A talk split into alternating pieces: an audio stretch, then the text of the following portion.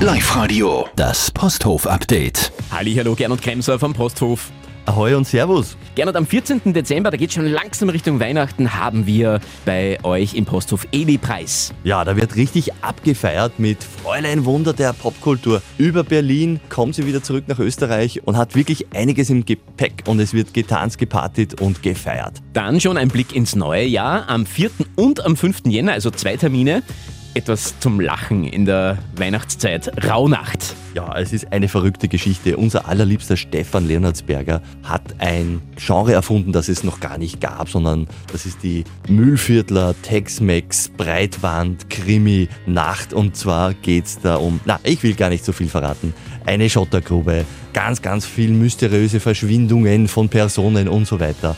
Es ist etwas, was man eher ins Rodriguez, Quentin Tarantino-Eck geben würde und das aus dem Müllviertel. Also unbedingt dabei sein, es ist einzigartig. Das klingt sehr spannend, also am 4. und 5.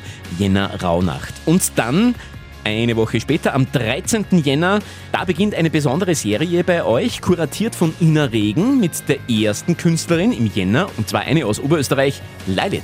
Ja, es ist Next Bruckner und Ina Regen hatte die Idee zu sagen, Bruckner hätte 24 vielleicht eine weibliche Seite und zum 200. Jubeljahr hat sie elf Abende kuratiert. Wir starten mit Leilit, die sensationelle Soulstimme und Komponistin, die bei uns zu Gast sein wird und da sollte man unbedingt dabei sein bei dem Kickoff von Lex Bruckner. Das und vieles mehr auf Posthof.at für euch. Live-Radio, das Posthof-Update.